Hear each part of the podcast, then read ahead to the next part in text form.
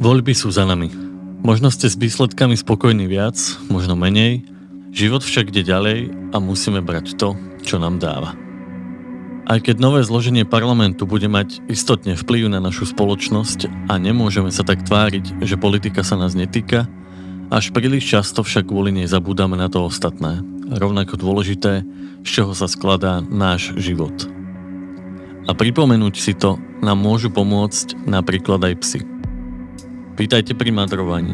Názorovom podcaste online linky dôvery ipečko.sk dnes s jej programovým riaditeľom a psychologom Marekom Madrom.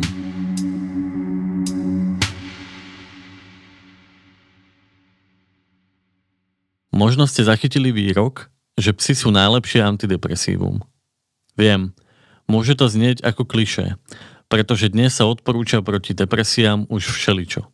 A nie zaručenie to vždy funguje. Prirodzené správanie psa nám však môže pomôcť naplniť potreby, ktorých nedostatok je častý práve u klientov s depresívnymi príznakmi. V prvom rade sa psi vždy tešia z našej prítomnosti a dávajú nám tak najavo, že im na nás záleží alebo že sme im chýbali. Rovnako sa nás chcú dotýkať a chcú, aby sme aj my sa dotýkali ich. Veľakrát sa snažia zaujať aj našu pozornosť, zapojiť nás do hry alebo sa na nás len radi a dlho pozerajú. Aj keď veľkou časťou ich motivácie môže byť túžba po maškrte či vychádzke, nič to nemení na tom, že sme pre nich dôležití. To je pocit, ktorý očakávame najmä od priateľov či partnerov. Ich radosť, že nás vidia, túžbu po telesnom kontakte, komunikáciu a záujem.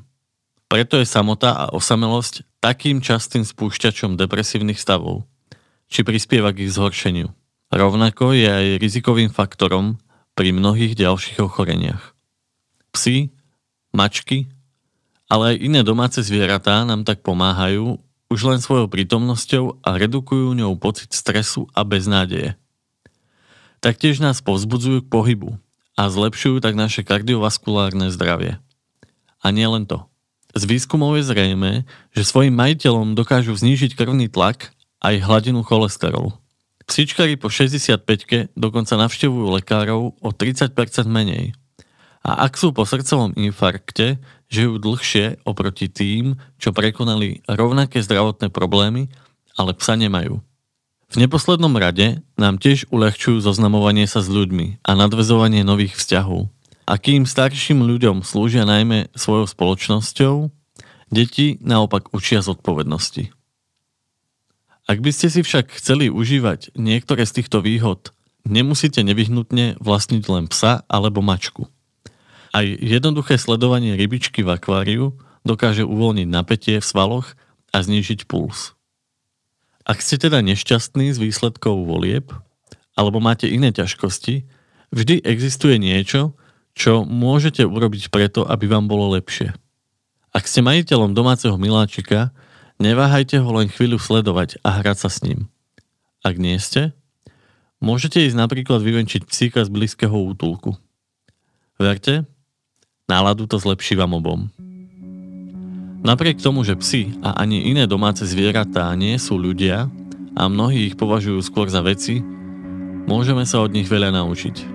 A najmä si vďaka ním neustále pripomínať, že život to nie je len politika, škola, práca, peniaze alebo úspechy.